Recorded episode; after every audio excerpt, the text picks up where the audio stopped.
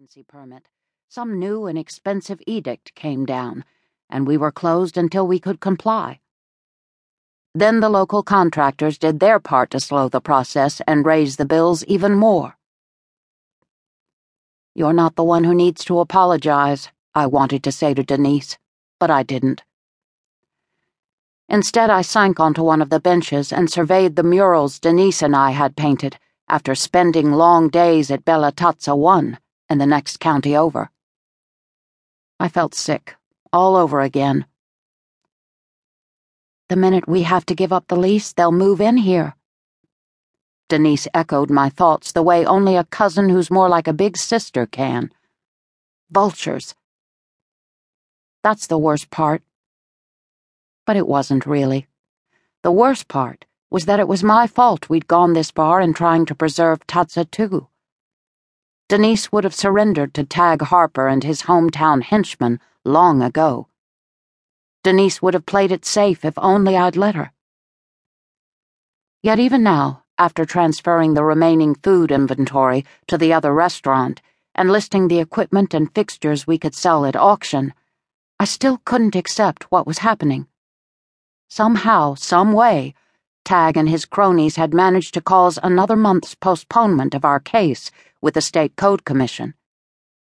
We couldn't hang on that long with Tazza 2 closed but still racking up monthly bills. This was death, at least for Tazza 2. And if we weren't careful, the financial drain would swallow Tazza 1, leaving our remaining employees jobless. Let's just go. Denise flipped the light switch, casting our blood, sweat, and tears into shadow. I can't look at it anymore. The click of the latch held a finality, but my mind was churning my heart still groping for a loophole.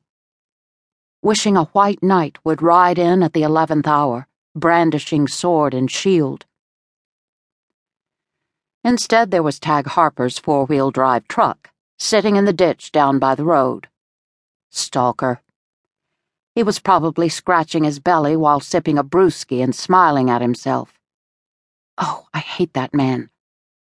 Denise's teeth clenched over the words I'd like to. I couldn't help myself. I took a step in Tag's direction.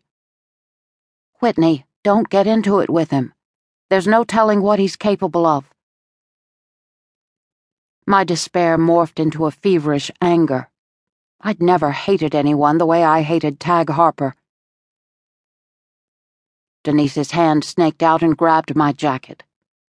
Don't give him any more satisfaction. It's bad enough that he'll see our equipment on eBay as soon as we post the listings. Jerk. Honest competition with his restaurant I can handle, but this. I'd just like to walk down there and nail him with a kick to that great big gut of his. The past few months' drama had driven me to think about refresher courses in Tang Soo Do karate, a pastime I'd given up after leaving the high school bullies behind 20 years ago. I hadn't told Denise, but someone had been prowling around my cabin at night. As usual, my cousin was focused on the practical, on achieving containment. We need to concentrate on digging out financially and keeping the first store alive. I know. The problem was I'd been adding things up in my head as we'd made our auction list in the mill building. What we'd get for the supplies and equipment wouldn't even take care of the final utility costs here, much less the legal bills we'd amassed. With the flagging economy, and the need to absorb as many Tazza 2 employees as possible into the other restaurant, I wasn't even sure we could make payroll. And we had to make payroll. Our employees were counting on it. They needed to pay their bills, too. Guilt fell hard and heavy settling stone by stone as we crossed the parking lot. If I hadn't moved back to Michigan five years ago and convinced Denise to start a restaurant with me, she would have still been in a nice, safe teaching job. But I'd been sailing off a big win after quitting an upper management job, opening my own bistro in Dallas, proving it out, and selling it for a nice chunk of change. With $400,000 in my pocket, I'd been so sure I had the perfect formula for